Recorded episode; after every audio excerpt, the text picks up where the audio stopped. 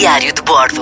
M80 Extra com Gonçalo Câmara. A Europa chega a ser casa de muitos lugares dignos de visita. A história, a gastronomia, as paisagens naturais vão certamente atraí-lo a Londres, Paris, Roma ou mesmo Atenas, mas há muito mais a conhecer neste velho continente.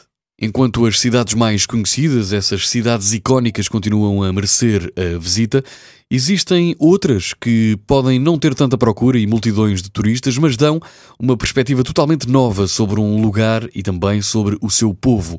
Esses lugares pouco conhecidos ou menos conhecidos, a maioria dos quais não muito distante uh, da grande, das grandes áreas metropolitanas irão adicionar profundidade e dimensão à sua viagem. São elas, por exemplo, Ljubljana, na Eslovénia, apesar de pequena em tamanho, a Eslovénia é grande em personalidade e liderada por uma capital diversificada e robusta, Ljubljana, sendo cidade universitária, tem uma população jovem que dá vida aos muitos cafés ao ar livre nas margens do rio.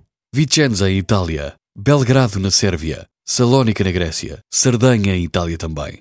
Hébridas exteriores na Escócia. Sardenha, por exemplo, a extensa ilha fica apenas a uma hora de voo de Roma. Há duas qualidades especiais que diferenciam este destino dos outros: as ruínas de pedra da Idade do Bronze, que parecem colmeias, e o seu microclima, com 300 dias de sol. São espaços menos conhecidos por esta Europa fora, mas que valem muito a pena visitar, seja nas próximas férias, seja sempre que tiver um tempo. Diário de Bordo. M80 Extra com Gonçalo Câmara.